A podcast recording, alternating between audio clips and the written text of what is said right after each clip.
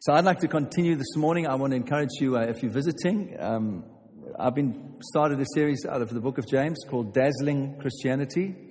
I preached one message called Hang On. Uh, I know it's tough, but hang in there. And Petri preached a wonderful message out of James chapter 1. And then last week we had uh, Easter, so it was more of an Easter message. But I'm going to pick up again this morning, and this is my second message out of the series called Dazzling Christianity. And I'd like to call this message this morning The Pathway to Maturity. How many of you want to be mature? I'm not saying that in a funny way. I want to be mature. I'm kind of 47 now. I think it's about time that I was a little bit more mature, don't you? and uh, there's a pathway to maturity, and I believe James has some keys for us if we would let God um, speak to us. And so I trust this morning as I, as I share that He would come and bring revelation to you. If you, if you are um, visiting and you'd like to catch up with the messages, you can go online to our podcast or on uh, Xavier, which is a video uh, facility, and you can catch up on the messages. Uh, if you've been away on holiday, I encourage you to do the same thing.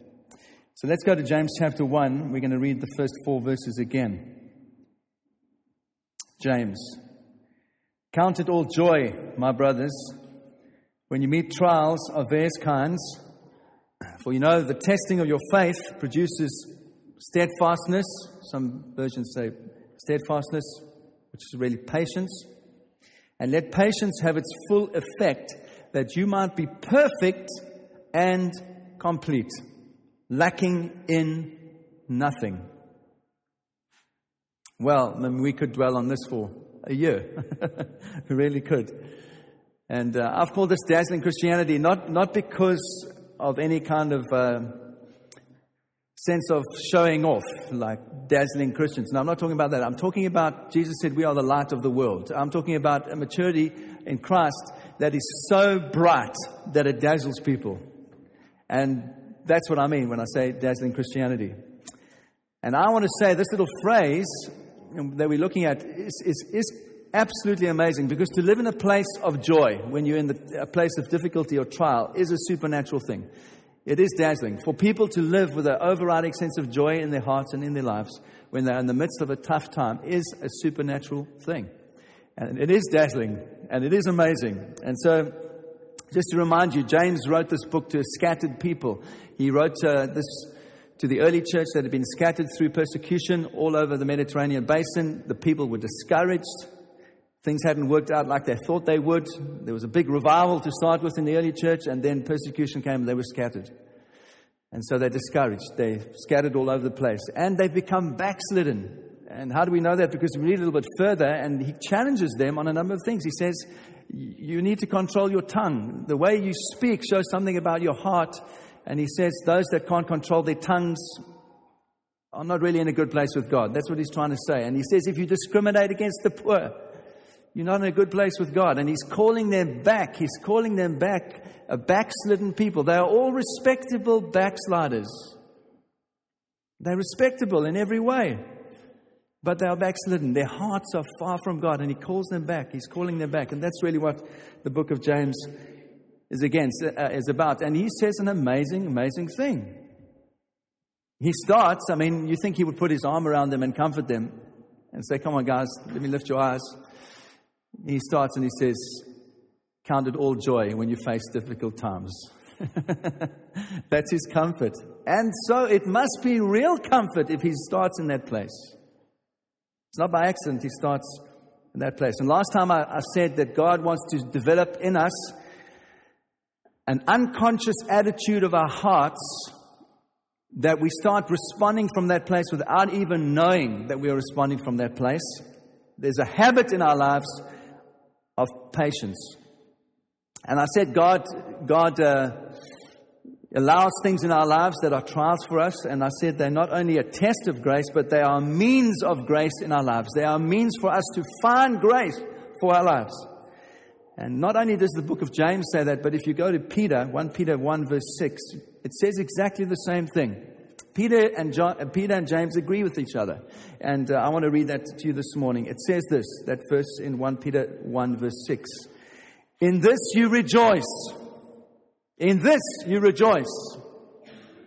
Though now for a little while, if necessary, you have been grieved by various trials, so that the tested genuineness of your faith, more precious than gold,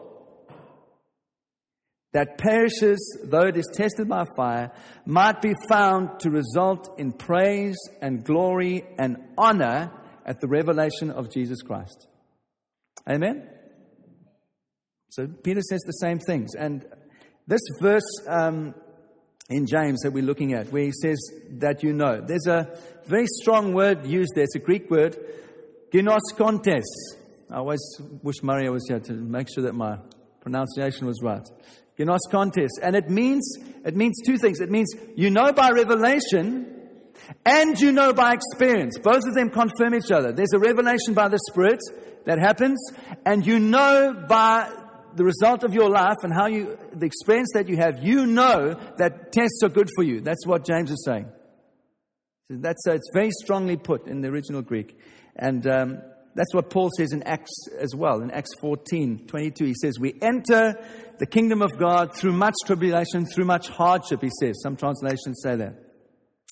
And I, I really want to encourage you this morning, and I'm doing my best to do that because I, this is an uncomfortable truth that all of us as Christians need to come to terms with. How many of you would say you would love to see revival in your lifetime? Okay. I want to see revival in my lifetime. I want to see a little revival in this church. I want to see people's lives transformed. I'm sure you do. I want to see this place packed out by people who are going to get saved into the kingdom. That's what I'm trusting for this year. And uh, not that I haven't trusted for it before, but in a new way. I'm saying, God, I'm trusting for that, for you, uh, for this church. You know, it would be great, it would be wonderful if all we needed to do uh, to see revival come was to get together every day and pray. And uh, prayer is good. Prayer is a wonderful thing. If we could somehow manufacture revival, just do a number of things and revival would come. Well, history shows us, church history shows us that's not how revival ever happens. Revival happens, there's a sovereign move of God, and people don't even know why it happens. And then in the midst of revival, people have developed these techniques and said, well, if you just do this and you just do that, revival will come. I don't, I don't think so. I think, I think church history shows that when people are hungry, consistently hungry, when people are consistently have a heart after God, where people consistently are determined that the sanctifying work of Christ would transform them from the inside out, that is contagious. And you know what we call that? When a whole bunch of people start getting that together, we call that revival. I'm telling you now, we don't have to go anywhere else in the world to experience revival right here in this congregation. The Holy Spirit can do it. But what is it going to take? Going to take you and I learning to respond in difficult times with a supernatural grace in our lives. That's what James says. we don't want the pain sometimes, do we? What tries our faith? I want to ask you that question this morning. What tries our faith? Well, I've been thinking about that quite a lot. What tries our faith? I think sudden disappointments try our faith. Sudden disappointments. When you are not expecting something to go wrong and it does go wrong, then automatically you have a test of faith that you weren't looking for, and there it is. And you have to contend with these things in, our, in your life and in my life. And you know what James says? He says, it's not good that we get tried in the same area over and over and over and over again, because that means we're not learning the lesson that God has for us. We're not growing in grace. But if we've been I think trials are part of life. Testings are part of life. And as we pass one test, there's another test that God has for us. And this is a compliment to Christians that God is taking us on this journey, making us more and more like Jesus, transforming us from the inside out. And He uses the circumstances of our life to do that. And so I want to say, for me, what God has been saying to me is what is most important at this time is your reaction in the test shows that there's a spiritual reaction in your life or it doesn't. And I don't want to react in the same way all the time. Because if I'm reacting in the same way all the time, it means I'm not hearing the voice of God. I'm not listening. The Spirit is not transforming me. And if I start to respond differently because God is doing something in my heart, then I'm beginning to grow in grace. And that's what I want. I'm sure that's what you want as well. And that's what James is talking about when he says we have to have a patient frame of mind. And um, I was just thinking that he has a little defini- definition of patience for you. Patience is the ability to endure hardship without grumbling. without grumbling. When I think of the journey of the Israelites, you know what stands out over and over again when you read after they came out of, uh, uh, uh, they came out of Egypt and they, they, they moving into the promised land, they're in the desert. What does it say over and over and over again? They grumbled, they grumbled, they complained, they get released from Egypt. The first thing they complain about is that there's no meat. And so God gives them meat, quail, manna. And there's this, this overriding theme that you see over and over again that they are consistent grumblers. And that's what God is trying to get out of their hearts, that they wouldn't grumble when things are difficult. And I admire that. I, I, I think that is a virtue that is absolutely admirable in every way. I'm not for a moment saying I have it in my life yet. and I don't think we get it by simply praying for it either. That's the hard part. We don't just get it by praying. I believe more and more that patience in our lives comes as we start to react correctly to sudden disappointments. Those disappointments throw us into a place where at first we, th- we think this is beyond my ability to cope. I cannot cope with this. And patience somehow brings us to a crossroads all the time. It brings us to a crossroads. It's a, a virtue that brings us to a crossroads because we have to exercise it, and it shows, in a, in a sense, it's a marker for us and shows us how far we've come in the test already. It, it shows us where we've come, and how we react in the moment will determine at the crossroads what direction we go off at. So, patience always brings us to a crossroads in our lives. And I, I was saying this to um, Curvis this week. For me, patience is an amazing thing because it's a compliment to you because it shows that you've already come so far in your journey of faith. Because that's what Peter says, and we're going to have a look at, at Peter now. Because the goal of the Christian life, it's a very simple one, is simply to bring us into perfect love. The goal of the Christian life is love to love perfectly. That is the supreme goal of the Christian life. We asked um, Michael when he was with us, Michael Eaton, what is the, what, what is the sign of a healthy church? Uh, you, could, you could have many answers to that. You could say a big church, you could say a growing church, you could say a church with great worship, you could say church that, love, that uh, shows the evidence of the Holy Spirit, all the fruits of the Spirit. He said a very simple thing. He said, healthy church is a church that loves each other. That's it. Just loves each other. No backbiting, no fighting, no this, no that, no sparring with each other theologically. Just a church that loves each other. Perfect love is the goal of the Christian life. And why do I say that? Well, if you turn with me to 2 Peter chapter 1, if we read verse 3, it says this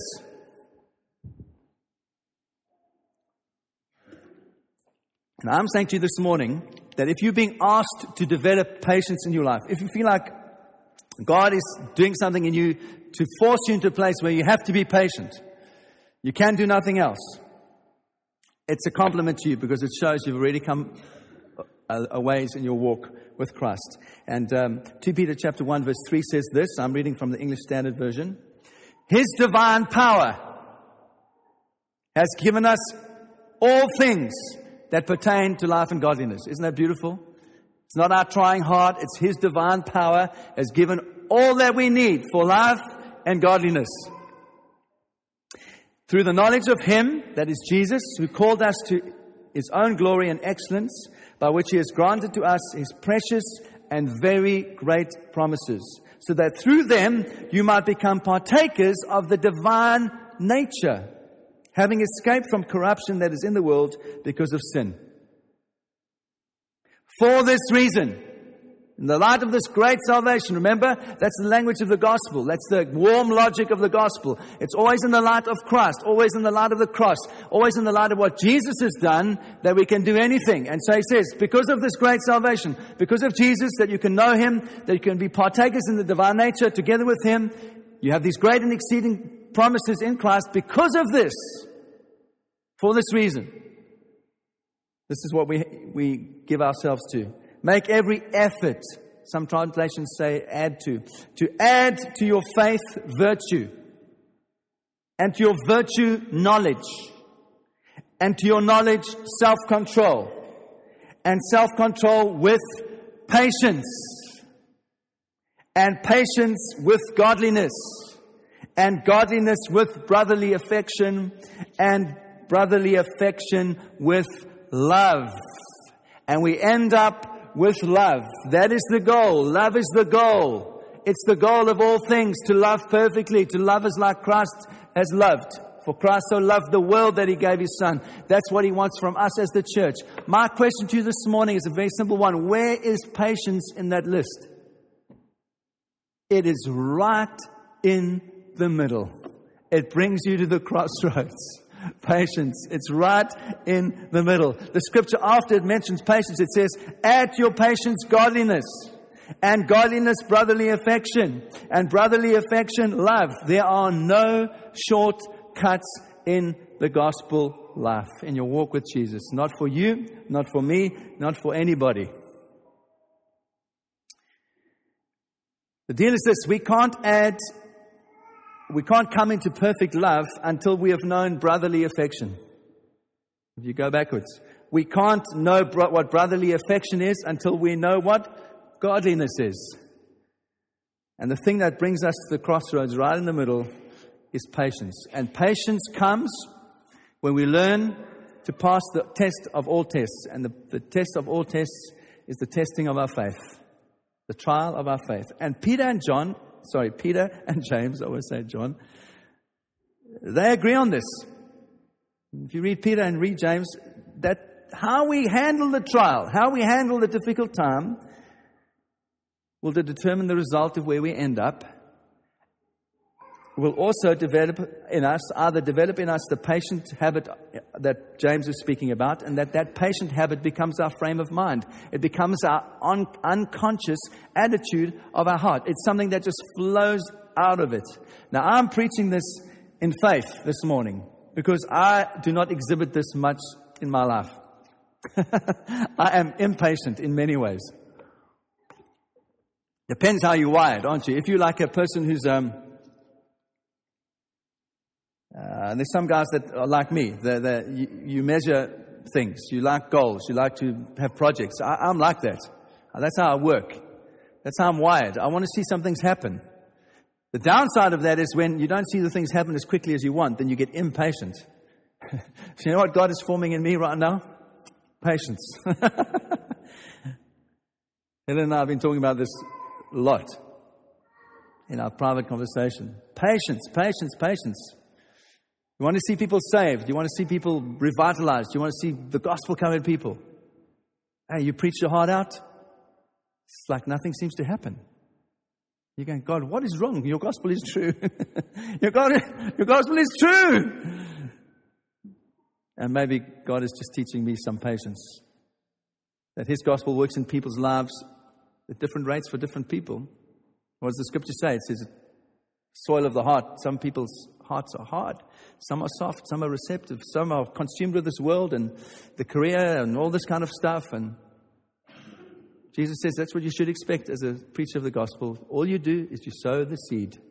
You sow the seed. You carry on sowing the seed, sowing the seed, and in His time, He makes everything beautiful. Yes, amen. I'm so relieved. What is patience? Isaiah, you know, different people in the Bible define it different ways, but they're all saying the same thing. Isaiah, Isaiah 26 3, he uses this phrase. He says, You keep him in perfect peace, whose mind is set on you because he trusts in you. Perfect peace. What about Paul in Philippians 4 7? And the peace of God, which passes all understanding, will guard your heart and your mind in Christ Jesus. It's the same thing. They're talking about the same thing. That's a patient frame of mind. That's a patient heart. That's a settled heart. I think it was Brother Lawrence, the famous Uh, some of you might have heard of him. He said, I think he used this phrase, that patience is practicing the presence of God. That's amazing. Putting it, putting it like that. Patience is practicing the presence of God. So when I think about it, I think a patient frame of mind, a patient heart is a, is a heart or mind that doesn't know panic. It's not, it's not wired to panic. It's not wired to hurry. That's always my problem, to hurry. It's not, it's not wired for revenge. It's not wired for hostility. It's not revi- wired for resentment. A patient frame of mind, a patient heart, a mind and a heart that is at rest and is at perfect peace is an undisturbed mind. It's an undisturbed heart that trusts and knows that our Father in heaven is good and kind and generous in every way to us, and that is His heart towards us. He's always smiling upon us. He always looks upon us with joy in His heart. He's always singing over us. Always.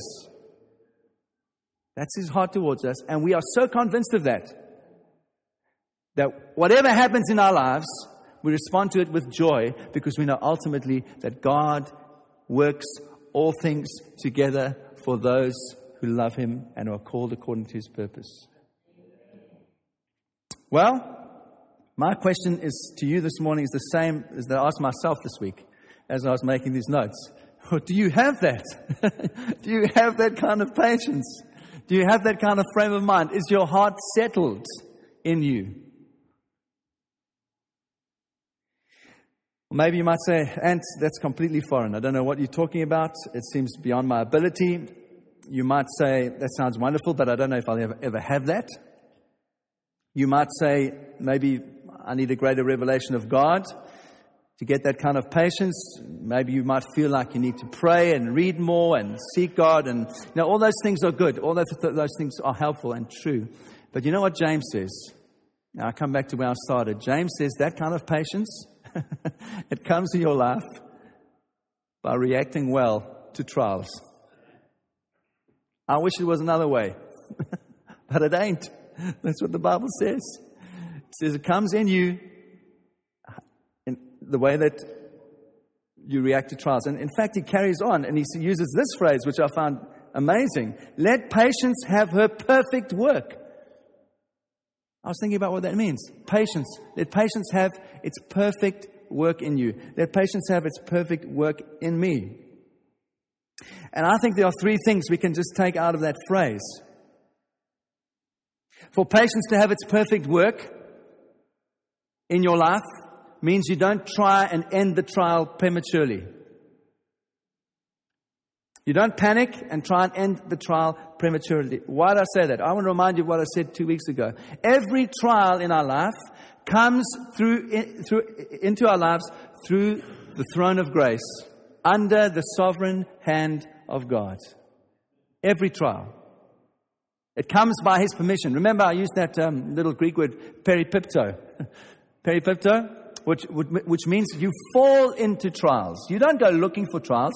You fall into trials. Just like says uh, the Good Samaritan story that the man on the road, he fell amongst thieves. He wasn't looking for, for them to rob him. He was just living his life and suddenly, poof, these robbers jumped on him. He had nothing to do with it. And that's how the Bible speaks about trials. That's the biblical teaching about trials. You don't go looking for trials. They've, God allows them by His sovereign hand. Just you fall into them. And then the important thing is how you respond to them. And I believe God is saying to me, and I believe God is saying to you that our job is not to try and resolve our trial. It's not to try and get out of our trial. It's not to, to try and prematurely bring an end to it. Our job is simply to respond with dignity and with honor in the trial and with joy in our hearts and with faith. That's all God is asking us to do. Because I believe God is sovereign. And the same God that allowed that trial in your life will sovereignly, in His time, when all things are beautiful, He will bring an end to it like that. He will. he will. So that's the first conclusion we can draw from that little thing of perfect work. Don't try and prematurely end the trial, whatever it is in your life. Ask God for faith. Ask God for grace. Ask God for dignity. Secondly, for patience to have a perfect work means that the trial, whatever it is, doesn't come without a purpose. I don't believe God is uh, a response to us in any way out of whims, just allowing stuff to happen in our lives willy nilly. He doesn't. He doesn't. We are not existentialists. Existentialists are people who believe that there's no meaning or purpose to life. That is not a Christian worldview. Christianity believes that everything has a purpose under the sovereign hand of God. Everything has design under the sovereign hand of God. And James is trying to encourage you and I not to just sweep aside the trials and pretend they're not there or just try and get out of them. He's saying in the, in the, in the dealing of that, as you allow God to show you and you rest in Him and you respond in Him, there's a supernatural thing that God does to give you joy in that trial that it, beca- it, it becomes a blessing in your life. Isn't that an amazing thing? That what is in a trial for you becomes a blessing in the end. Can I, can I pick on a subject that is quite common, unfortunately? What about slander? What about when someone says something about you that you know is completely untrue and you just get so mad? You think, how could they say that? It's untrue. What do most of us want to do? We want to get on the phone immediately and just let all our mates know that it's not true. Why? Because we're proud, isn't that right? We're proud and we want to defend ourselves. You know what I think God's saying? Even in a thing like slander? What's more important, your pride or your walk with Him? What do I mean by that? Well, if we trust God to vindicate us,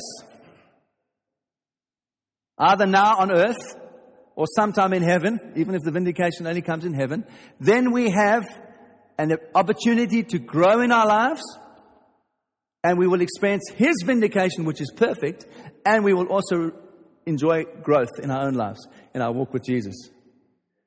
If we try and do it ourselves, all we end up with is our own vindication. And that's not worth much at all. I think we, we want be able to calculate how much we can grow and how much we can grow in maturity if we will just let the sovereign hand of God, if we will just yield to the sovereign hand of God in our lives. And trust Him in all things, good, bad, indifferent. We trust Him that He will vindicate us in His time. Amen? Thirdly, for patience to have a perfect work means this that patience as a virtue in itself is a living thing that transforms people. While we wait for God, while we uh, uh, trust for God to break through in power in our lives when we're going through difficult times, we can worship. Now, I'm a musician and I love to worship, and I love it when people worship because you know what worship does? When you worship God, your whole perspective changes. You suddenly see things completely differently. When you are lost in His presence, when you are just pouring out your heart to Him and loving Him with all of your heart, everything changes.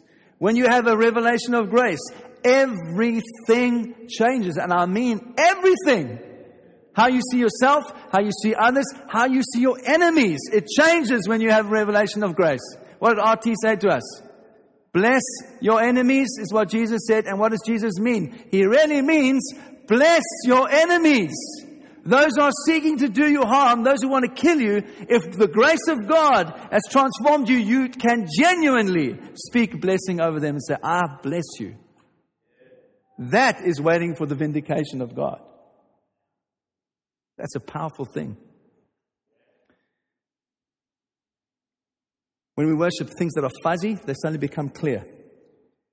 We become more objective about ourselves. We become more objective about God. We become more objective about the things around us. There's a new sense of perspective. And we, be, you know what I found?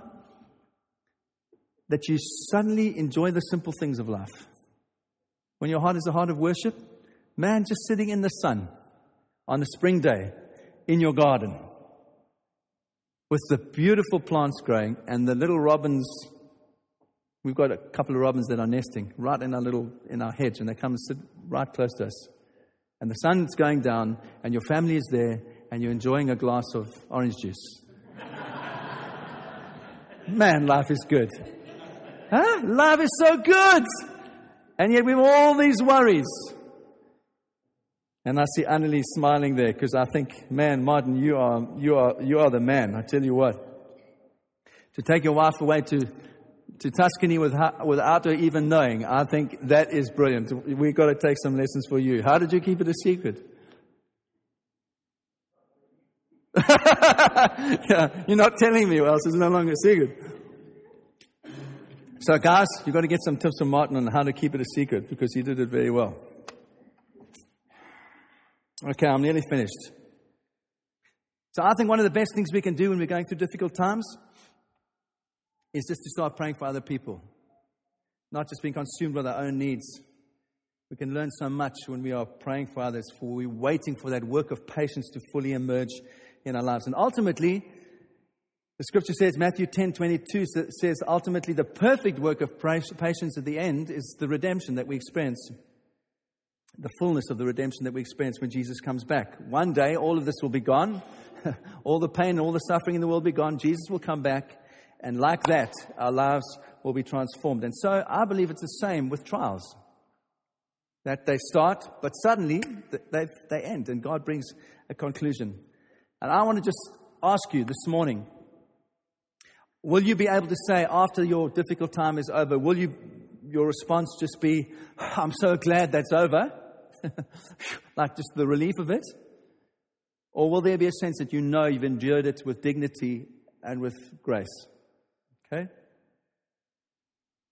Because if the trial ends and we, fi- we are found out to be those that have manipulated to try and bring it to a, a, a premature end, or we've defended ourselves, or we've looked for the approval of others in the trial, I think we will blush when we see that God, in the midst of the trial, was working behind our backs for all of those things anyway. He was working for all of those things anyway. I believe genuine joy comes to us when we enjoy, when we endure the trial without murmuring, without complaining. And so I guess my question is a simple one is, well, how do you want to get your joy and how do I want to get my joy? God's way or my way? So, as I conclude, I think there are two kinds of joy real joy, superficial joy. And often we, we, we um, confuse superficial joy for the kind of joy that James is talking about here. Because I think superficial joy can be expressed in two ways. There's the sheer relief. I think that's quite the superficial joy that he's talking about. Uh, it's, uh, that, it's not what James is talking about.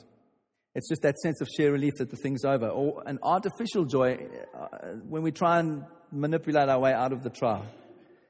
And I was thinking, you know, the best example I can think of is Abraham and Sarah in the Old Testament. What was the promise of God to them? That they would have a child. The problem was the child didn't come. that was the problem. What they desired with all their hearts, what God had promised, He took His time in bringing them. And so, what do they do? They try and make a plan. They are not patient enough. They don't believe that God is really good, that God is really going to give what He promised. And so, they try and manufacture something to happen. What do they do? They come to this conclusion well, ah, Sarah says, just take Hagar your slave girl, which you're allowed to do anyway, and produce an heir with her. Great plan. Born out of impatience. And what happens? Well, they do get an answer. Uh, it's Ishmael. And it's not God's answer, it's their answer. And it messes everything up. And there's so much pain in their lives as a result of that impatience in the trial, not waiting for God's answer, manufacturing their own answer. That's artificial joy. It's not long lasting. I've claimed Romans 8:28 a lot in the in the last while in my life because I believe it's a promise that every Christian has. And you know it, I've quoted to read this morning. We know that all things work together for God, for good, for good to them that love God, to them that are called according to his purpose. Uh, I want to say let's lean on that verse with all of our hearts, but don't manipulate to try and make it happen. You know, if we try and organize the circumstances in our life so we can say all things are work together for the good, it's not, that's not what God is talking about.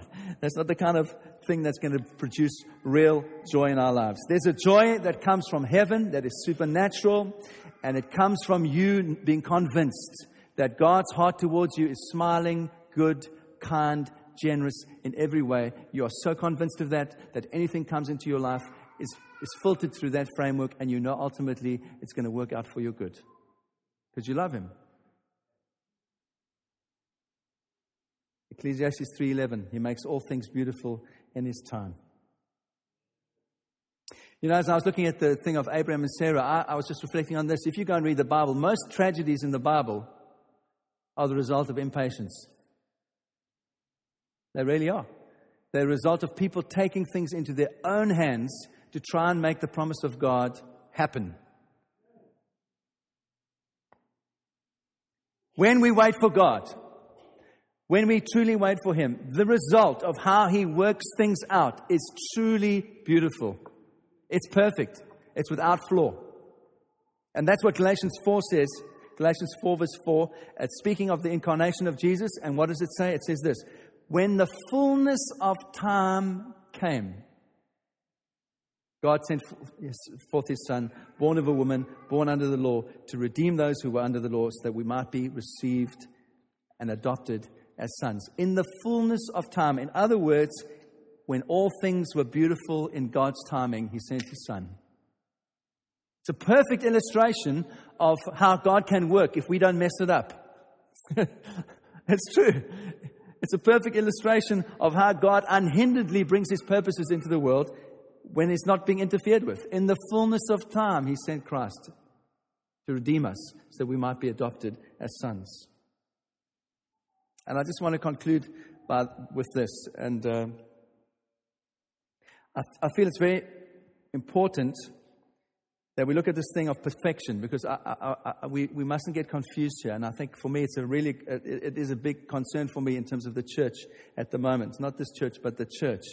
Because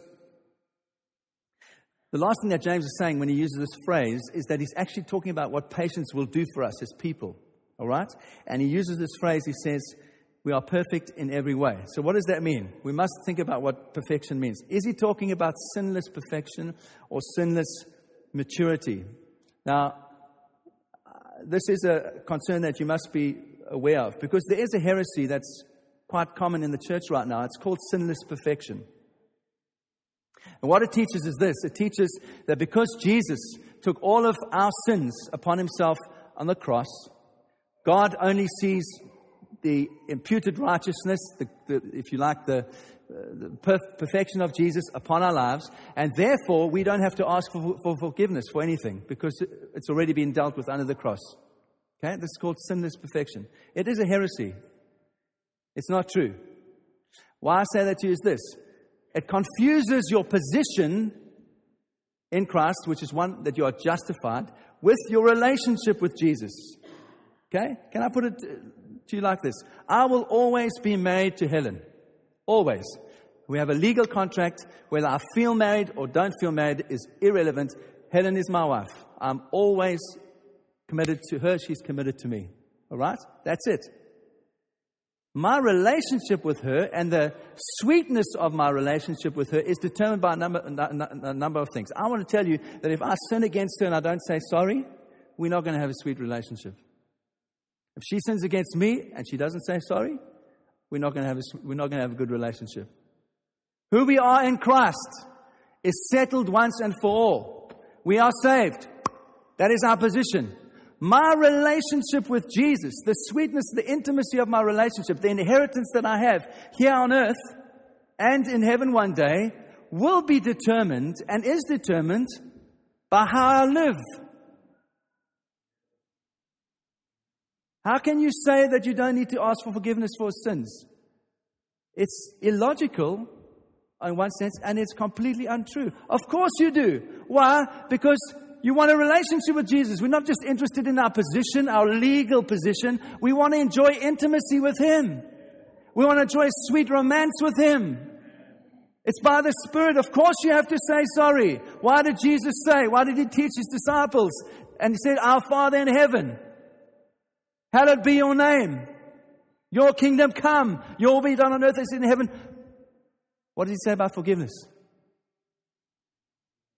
Forgive us our sins as we forgive those who sinned against us. Are you telling me that after the Holy Spirit came, everything that Jesus said is irrelevant?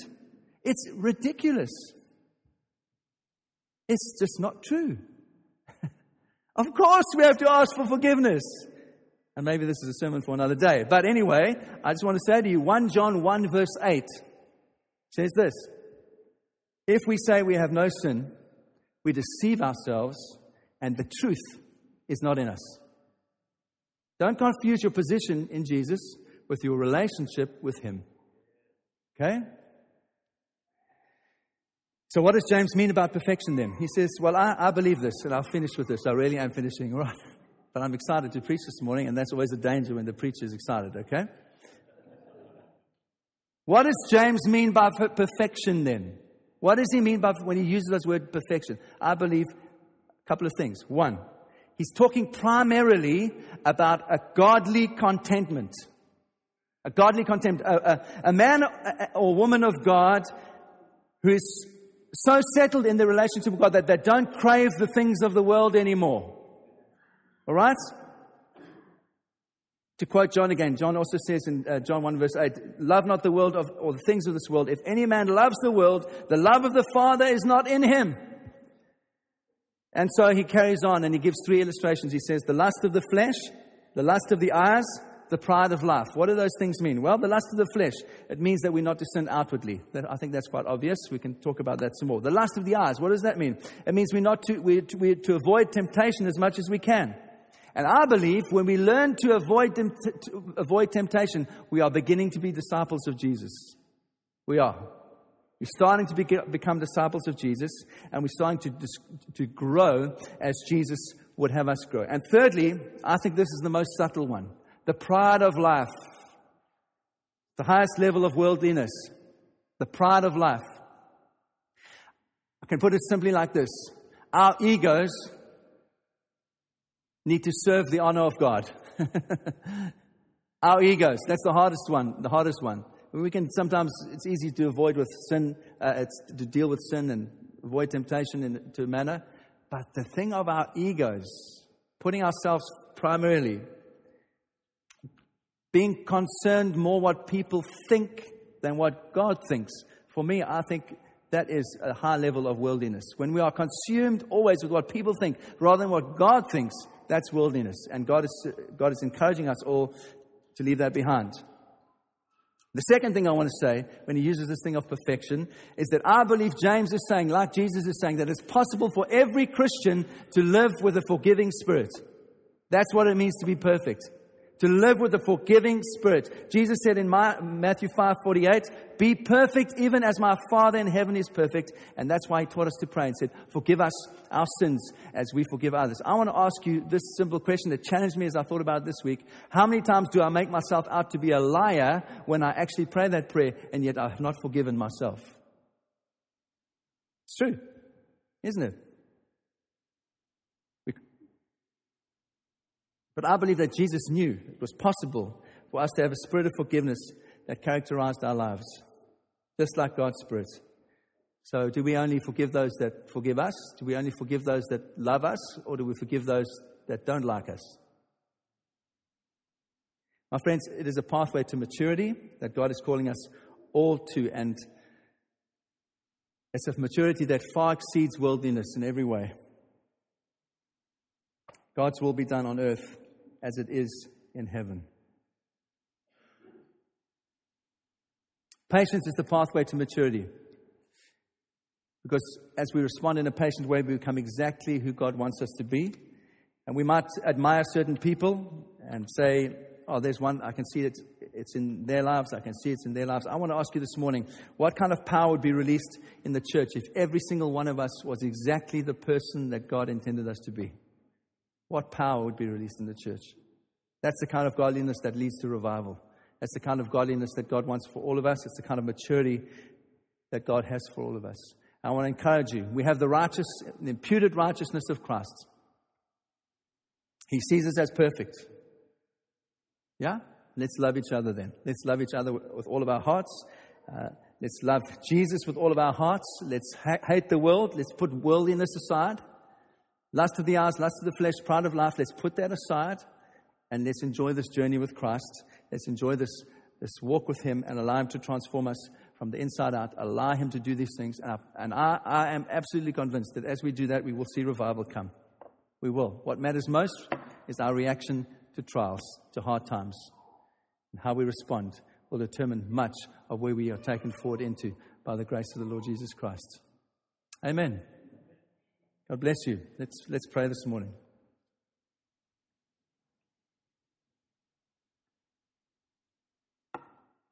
Father, we do thank you for the power of the cross. We do thank you for your amazing grace in our lives. We do bless you and honor you for what you're doing in this community, in the churches in this community. And Father, our prayer is that we would become mature believers, that we would be those that are shown to be faithful when we are in times of trials. So I pray, Lord Jesus, that um, as people in this congregation face different things, different challenges in their lives, I pray that you would give us grace and a generous spirit which would enable us to endure things with joy. That we would be those that don't murmur, that don't complain, that simply allow your spirit to transform us. That we might, in all things, grow up into the head, who is Jesus.